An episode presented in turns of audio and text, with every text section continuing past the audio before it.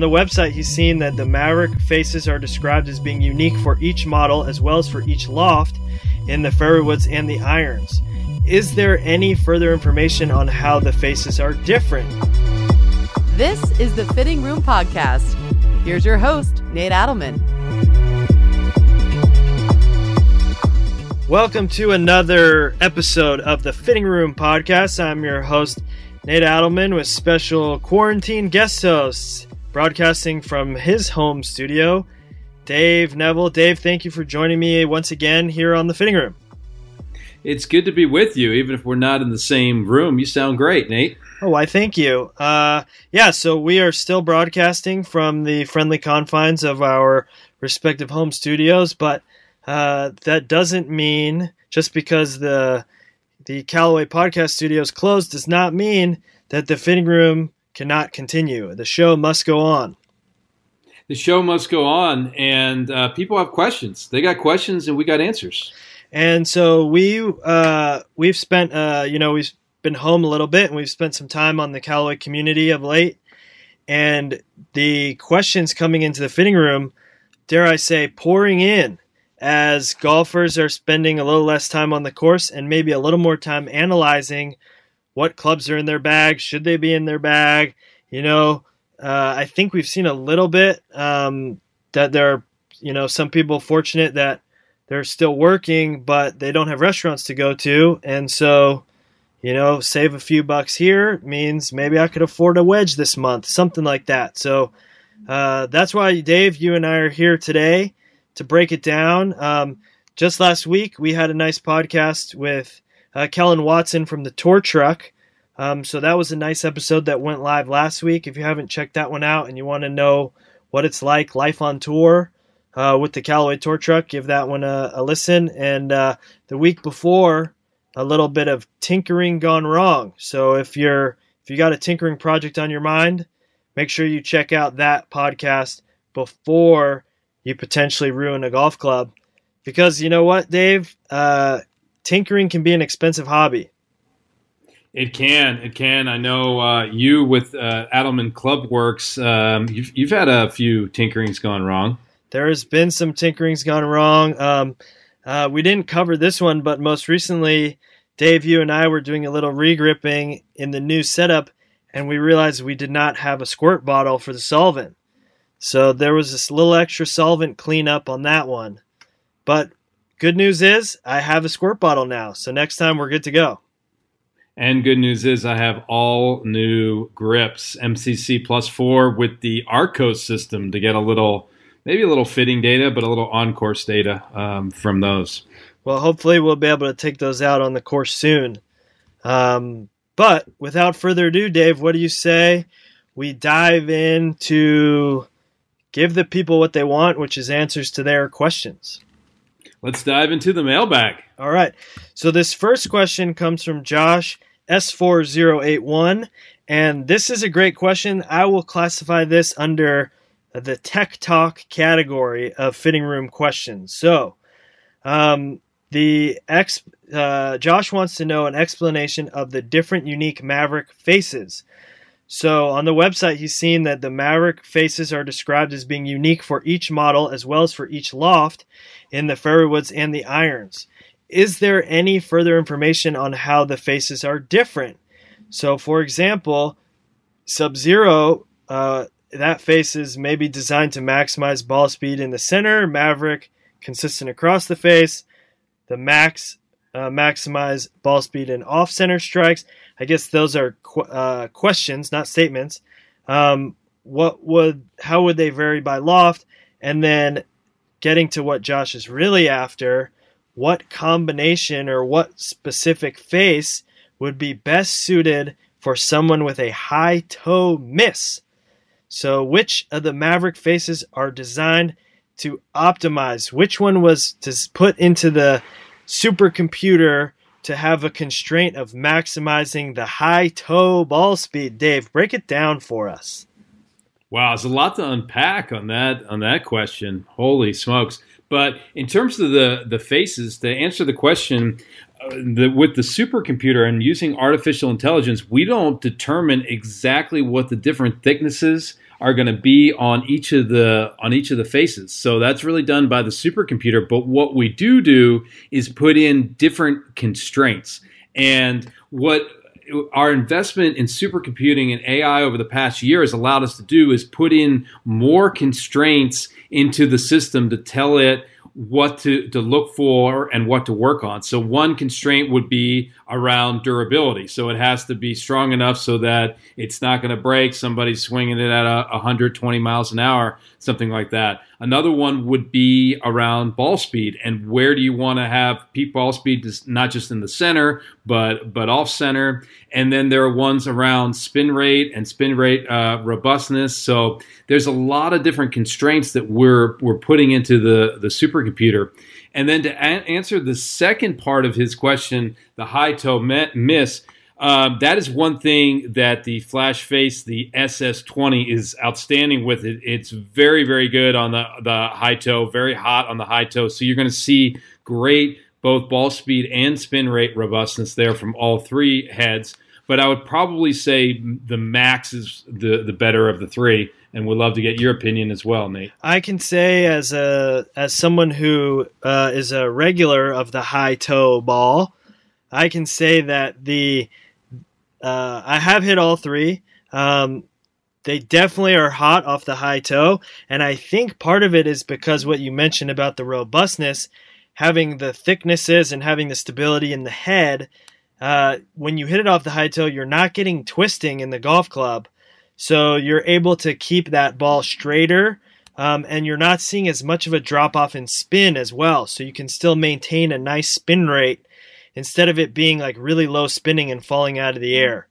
So I've seen uh, at least Mavrik. It's uh, I'm playing the standard model. You really don't even notice when you hit it off center in terms of just looking at the ball flight.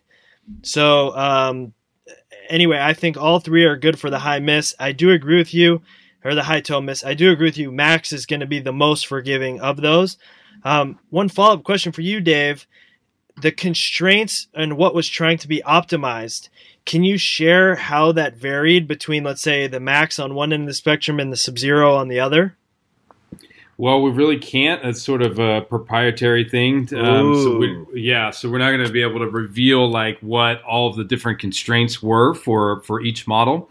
Uh, but one thing you can do is you can look on our website and take a look at the the faces, and they are very unique for each of them. Just by the fact that the head shape is very different for all three, you're going to have different and unique faces. But we put different variables into the the supercomputer and then it's basically spitting out the best possible face. And this is very different from what we did previously with epic flash where we really only had time to create one face for the driver and then we had to apply that for the sub zero with Mavrik we have unique faces not just for each of the drivers but each of the fairway wood models and lofts as well. So how would a face vary from loft to loft so from loft to loft, for example, in the in the fairway woods, um, if you look at say a three plus or a three, you need to to uh, put in that a lot of people will hit these off of the tee, right? So you might want to talk about where the the hot parts are when someone is using it off of a, a tee. Somebody who's using say a seven seven wood or even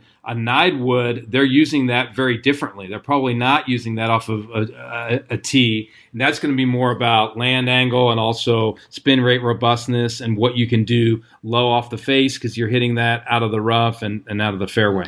So my key takeaways here would be number one, supercomputers are smarter than people. Number two, if we told you the secrets, we'd have to kill you. And then number three, uh, all golf clubs because we know that the high toe miss is a common one that is built into some of the constraints to try to make sure that no matter where you hit it on the club face, you're going to get a really stable uh, and robust club face across the whole line of clubs. Exactly. I think you got it. And that was a great question from Josh S. Thanks, Josh. All right. Uh, good question there. Let's move on. Uh, number two. This is from Carl is tall. I'm assuming, Dave, when we answer this question, we should take into account Carl's height.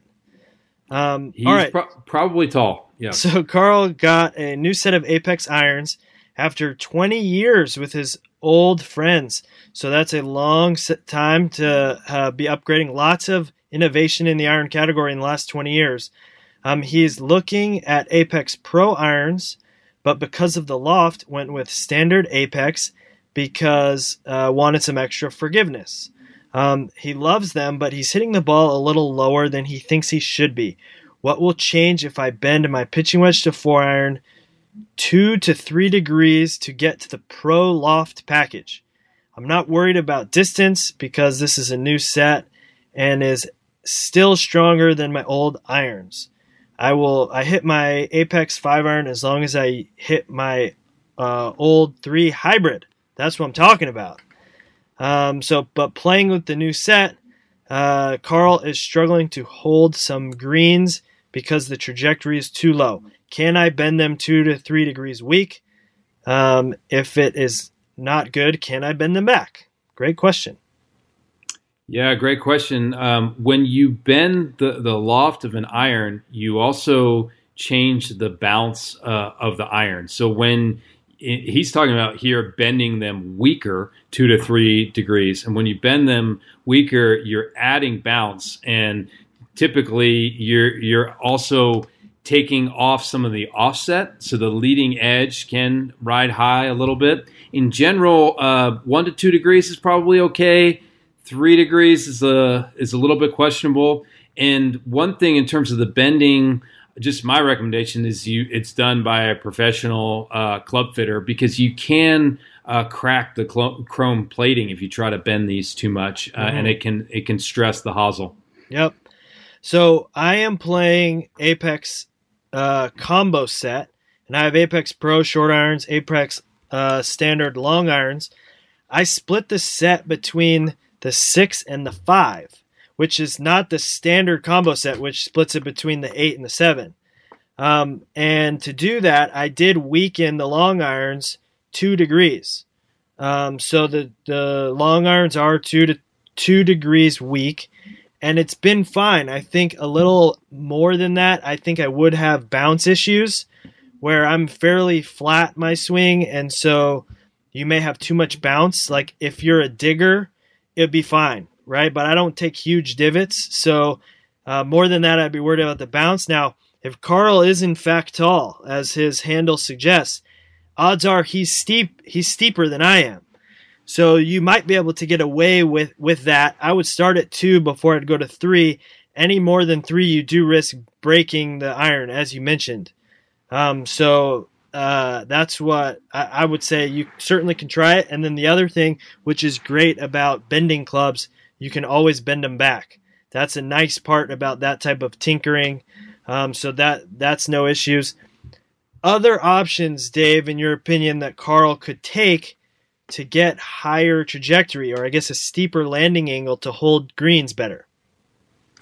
Yeah, um, it it depends. I mean, some of these are could be expensive options. You know, one would be to do a combo set. That would probably be the the nuclear option in terms of right. in terms of cost there. Right. Um, re- reshafting is a is an option there as well. Something lighter um, or softer potentially. yeah, something lighter or softer. Changing the golf ball is another yes. thing he could he could look at too. That's what I was going to suggest. Is what golf ball are you playing? Um, a tour pro likes to have a low trajectory going into a green, or some uh, many tour pros like to have low trajectory with a lot of spin going into greens.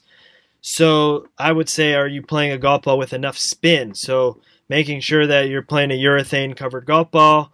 Um, the more spin that the golf ball has, the higher it will launch, or the higher it will fly, the steeper it will land, and the more stopping power that it has.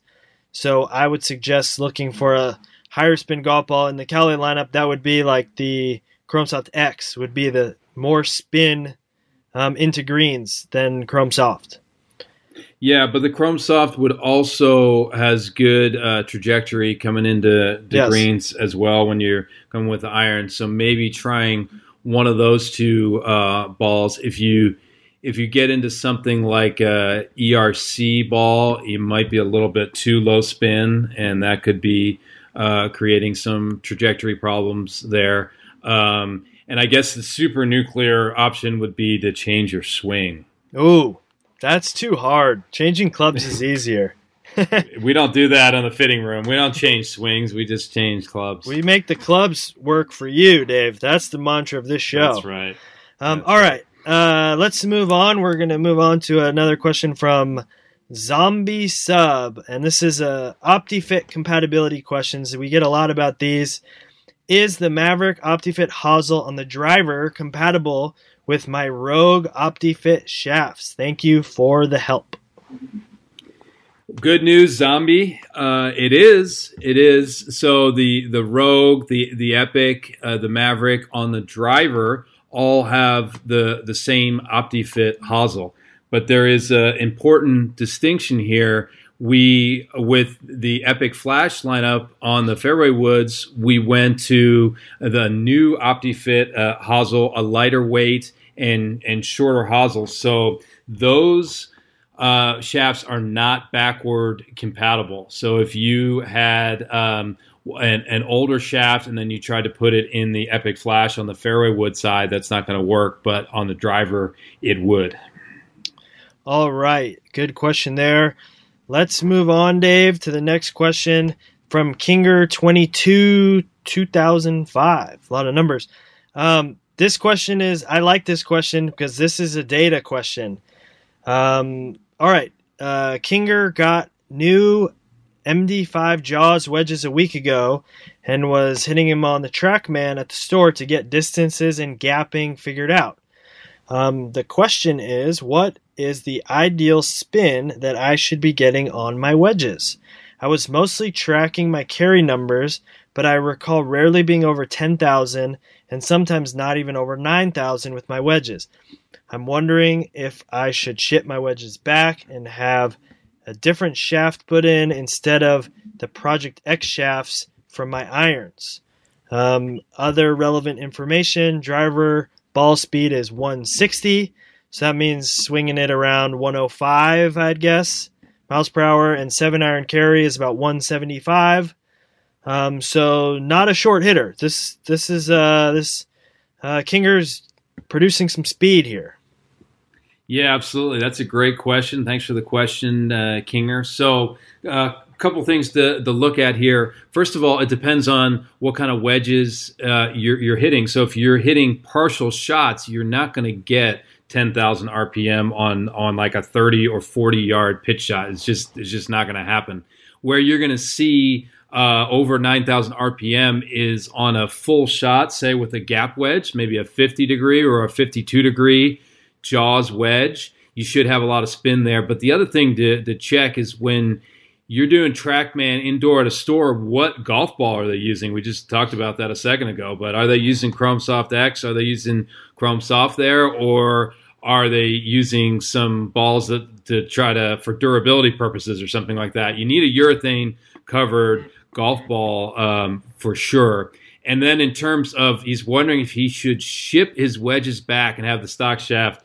Do not do that. Let, let us save you the time, energy, and, and money. Um, that is not going to make a huge difference. Now, the Project X is a little bit of a lower spin type of shaft, but say you change that uh, that out to the the stock, um, the dynamic gold there.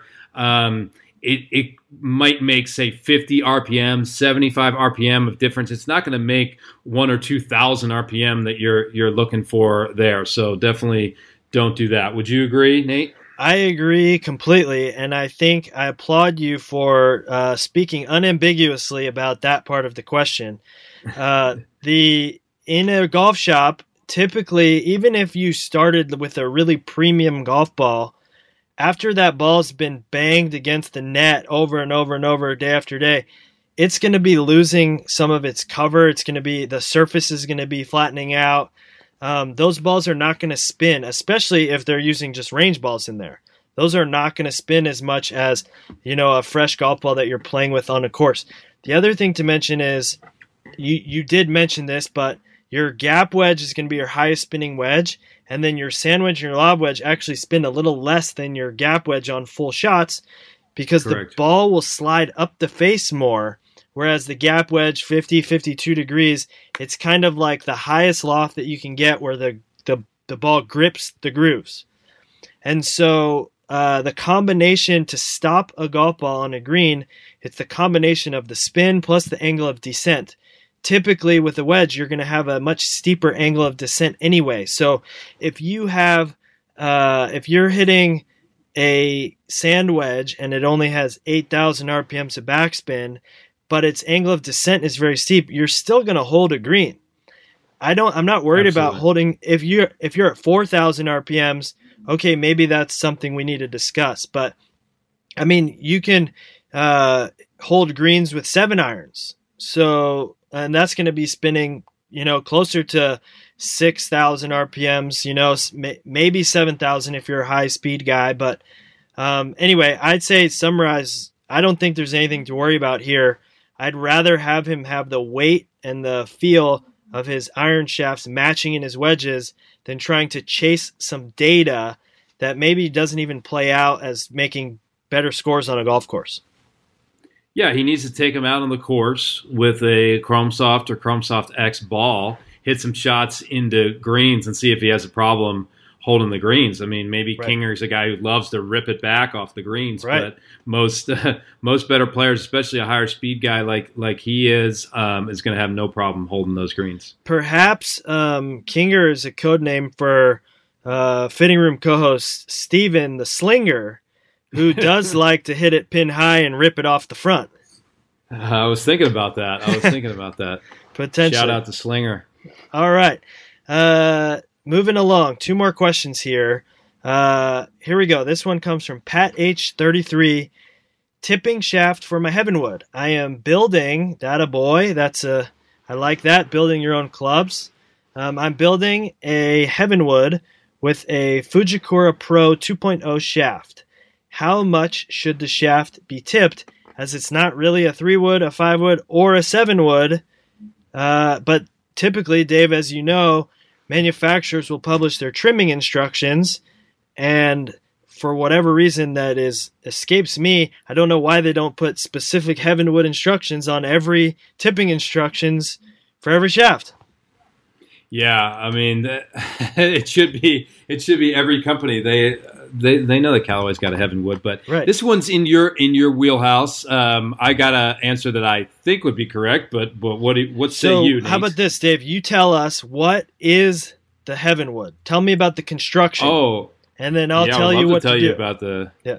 The the Heavenwood is a really really interesting animal because it has the loft of a seven wood, but it has the length of a four wood. So it's kind of one of these tweeners, and we've sold tons of them over the, the history uh, of Callaway golf because some people use it in place of a three wood because it's just so easy to hit and get up in the air. Some people use it in place of a seven wood to, to hit into greens, but it's kind of this, this tweener. So a four wood length with a seven wood loft. And typically, um, when we're talking about trimming instructions, the trimming instructions are based off of length.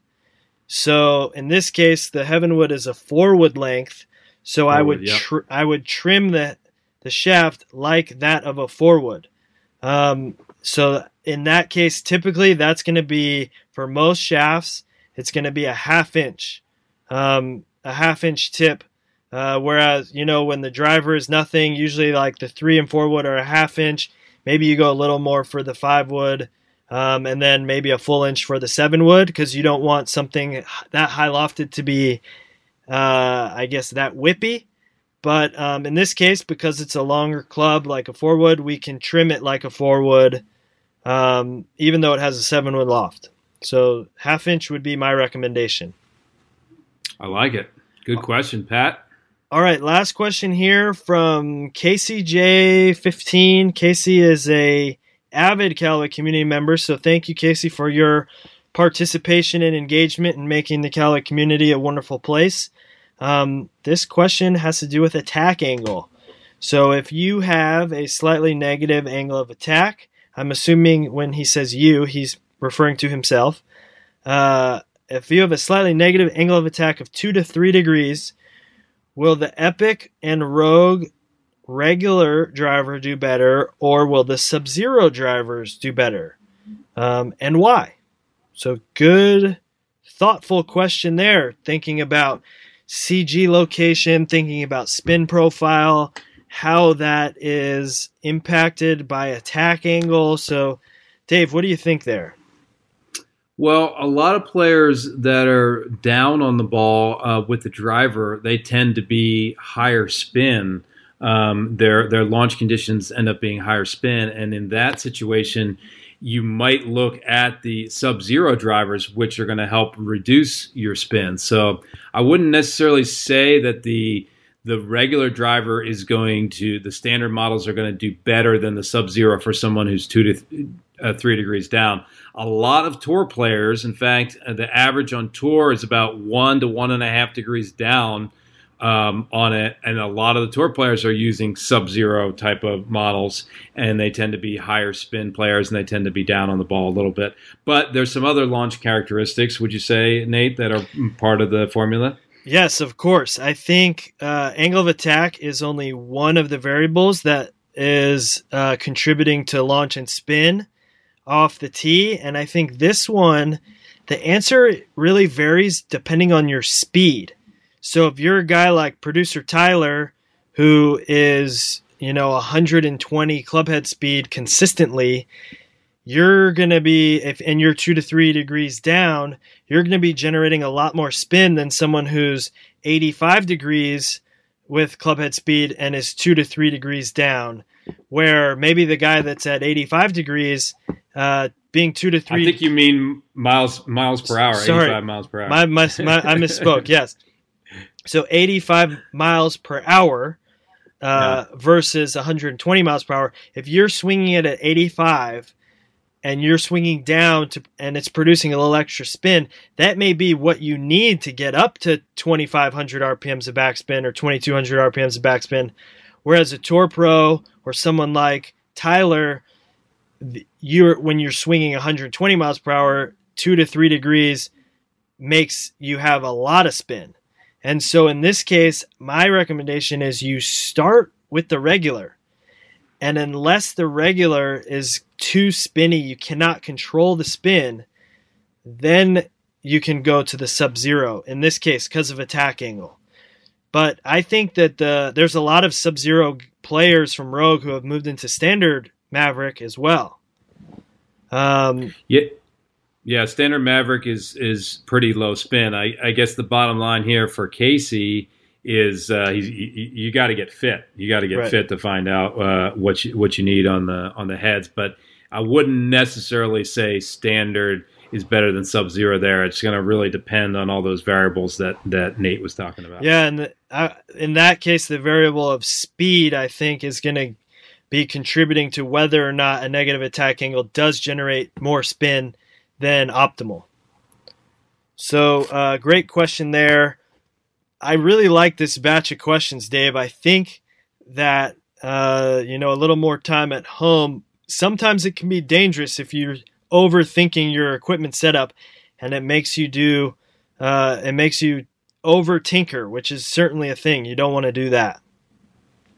Yeah, for sure. Great questions this time. Um, I, am always a little scared on the mailbox uh, episode because we never know what we're going to get. Sometimes there's some real doozies, and we had some uh, really thoughtful, in-depth questions. So thank you to everyone for submitting your questions. And I know you can always submit them through the Callaway community, or you can reach us out on Twitter, Nadelman CG for for Nate or DNevs CG uh, for for me. Where else can they hit us up, Nate? Uh, the, the Callaway community, like you said, is the best spot. Head over to the fitting corner. Um, I'm always monitoring the fitting corner along with the, the rest of the team of guys and, and, and girls at Callaway Golf. Um, the this podcast, the the Fitting Room podcast, is just one of the many podcasts in the Callaway Golf Podcast Network, and we have used this time uh, working from home to be recording lots and lots of podcasts to do everything we can to keep you entertained in this tough time for all of us. Um, so check that out, the Callaway Golf Podcast. They have been on a rampage of tour players lately, Dave. So if you're trying to get some in- insights into uh, PGA Tour players and what life is like and what they're up to um, in their downtime, that is a must listen, I'd say. Yeah, absolutely. I mean, they've had Xander Schauffele and Kevin Na, Eric Van Van Rooyen, Patrick Rodgers. The every every day it seems like we got a new uh, tour player. They're Yeah, all available, which is cool. Maverick McNealy as well. Um, so Right.